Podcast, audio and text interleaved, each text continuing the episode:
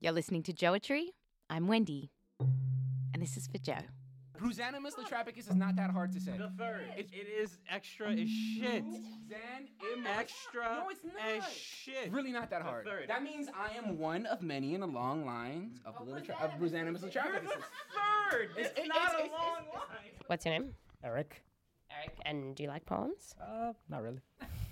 What What do you not like about poems? Uh, they're a little hysteric for me. A little hysteric.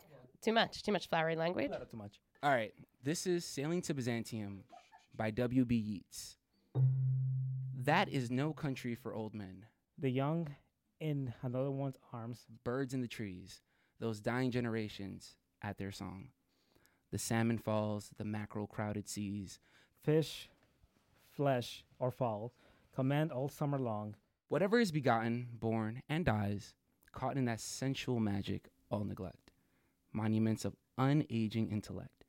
An aged man is but a paltry thing, a tattered coat upon a stick, unless soul clap its hand and sing, and louder sing, for every tatter in its mortal dress. Nor is there singing school but studying, monuments of its own magnificence. And therefore I have sailed the seas and come. To the holy city of Byzantium.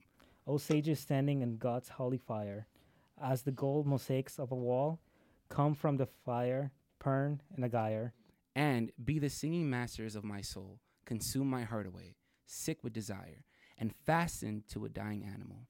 It knows not what it is, and gather me into the artifice of eternity. Once out of nature, I shall never take my bodily form from any natural thing, but such a form as Grecian goldsmiths make, of hammered gold and gold enameling, to keep a drowsy emperor awake Or set a golden book to sing, to lords and ladies of Byzantium of what is past or passing or to come.